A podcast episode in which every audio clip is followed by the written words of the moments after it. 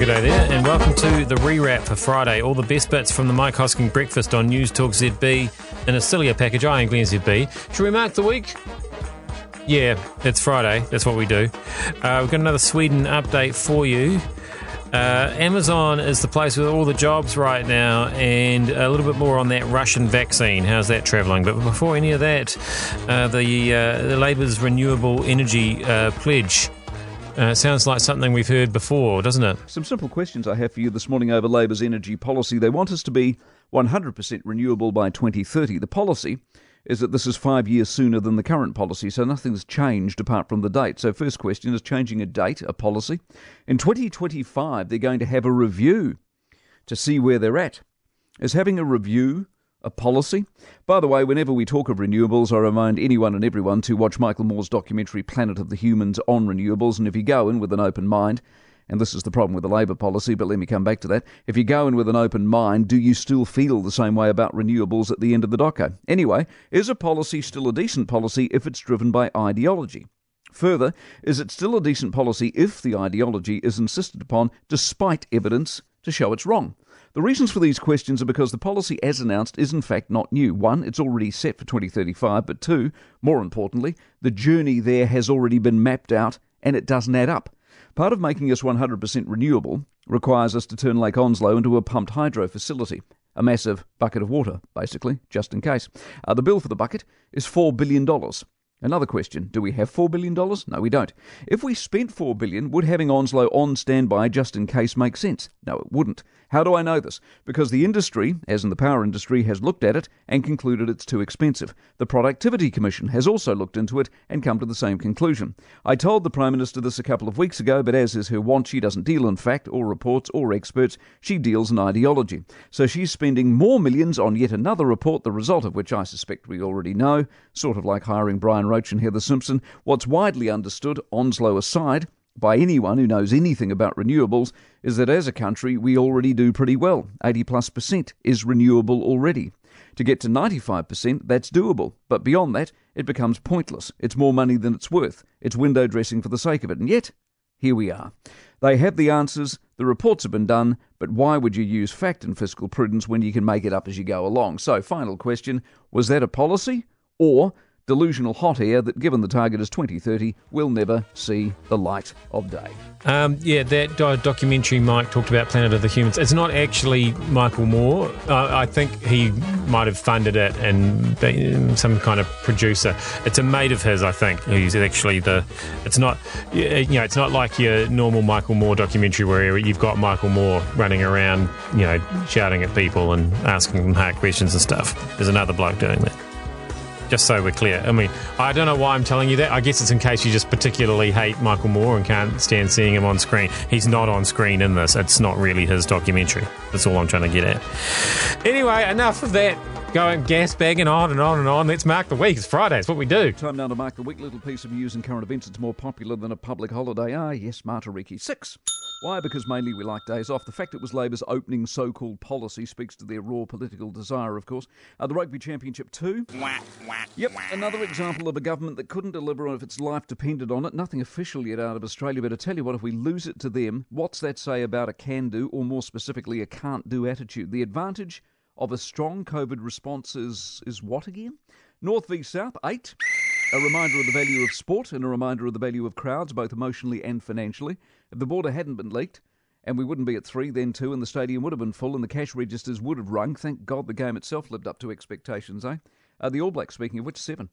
What a wacky year. A side name for what? Will they play? Who would know? Civics, seven.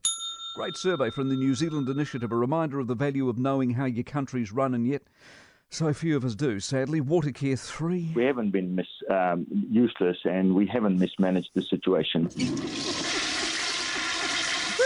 and in yesterday's interview, you see why Auckland is where it's at. The Debt Buster 8. Probably the political announcement of the week, actually. Actor behind it, look it up. It's an insight into the mess we're in, and most importantly, what we could do about it if we wanted to. Uh, the vaccine, four. Tough week. Uh, one, the trial suspended, but the real concern, surely, that the politics and market action around it, its arrival, is as much about votes and profit as it is about actually killing a virus. Eric Murray, eight. God bless him.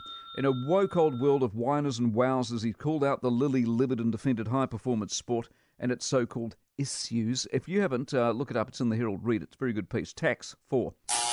Strange business. Uh, no one really wants to go near it except, of course, the Greens because taxes love. And if I was Grant, I would have left it completely because raising parking meter money from high earners only reminds everyone Labour hates success. Uh, the cannabis papers, eight. The stuff the ministry didn't want you to see. And yet now we have. Uh, the hospitalisations, the increase in users, the use of illegal weed, the gang involvement. My God, over 400 shops up and down the country. Government endorsed selling the stuff. The fact they were trying to conceal that should be a crime. Student loans, eight. Good news is now they're back, we can collect the money. Can't we? We're going to collect the money, aren't we? Surely. CO2, four. Give it up. UN figures show we're pumping it out at record amounts. The global lockdown sort of worked, but in reality, we've learnt to save the planet. We need to bankrupt ourselves, and guess what? We're not doing that. And that's the week. Copies on the website. It's been announced this week, by the way, too. For year 13s, if you can recite two of these in a row, there's an extra credit for every three already earned. Um, now, I know that might sound easy, but I can assure you, I've been doing this for a long time now, and I only get them right about one out of every five. And it's my job. So I would suggest that it perhaps is actually worth some NCEA credits if you if you can recite two in a row. Um, right, should we head back to Sweden now? Um, Mike's been pretty obsessed with Sweden since they decided to go the uh, herd immunity route, um, and here's uh, the latest on that. The Australians this morning are writing this about Sweden. Uh, they're deeply concerned because Sweden's averaged only one death a day over the last 10 days. Meantime, in the same period, there's been 136 people die in Australia, all of them in Victoria. Uh, Sweden businesses operating close to normal. Borders are starting to reopen. And what's happening is all of Europe, if not the world, are looking at Sweden at the moment because, of course, Europe have got in certain parts, the UK, France, Spain, Italy, a second wave, deeply concerned they don't know what to do about it. Has Sweden got a second wave? No, they don't. So the authorities aren't even recommending the use of masks, nor have they ever recommended the use of masks. All they've said is social distancing, please. Be sensible.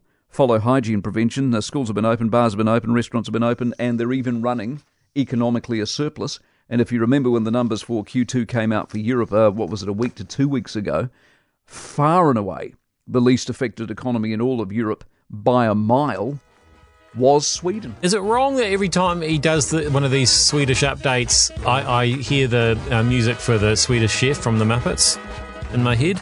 It's very wrong. Should stop doing that.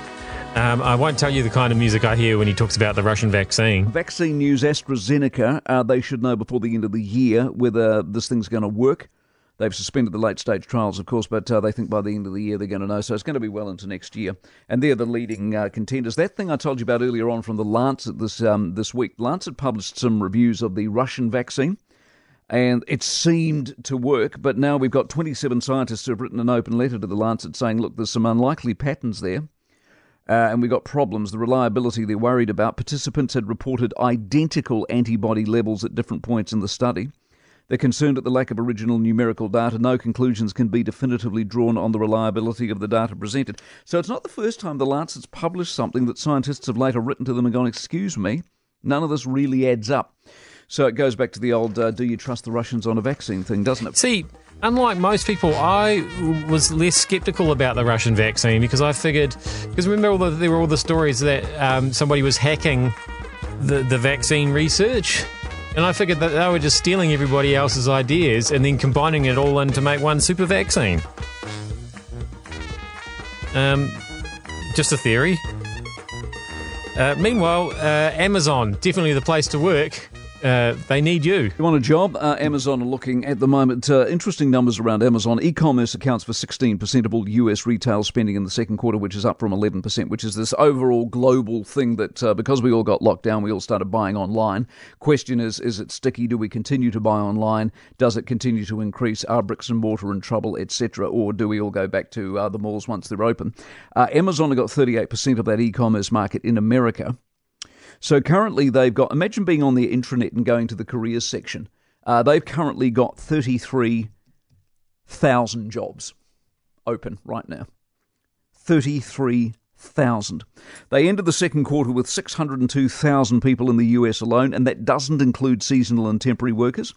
Globally, they've got 875,000 people. So right now, There are 33,000 positions to fill. It's amazing scale, isn't it? I wonder how many people it takes just to maintain that part of their website, the careers part.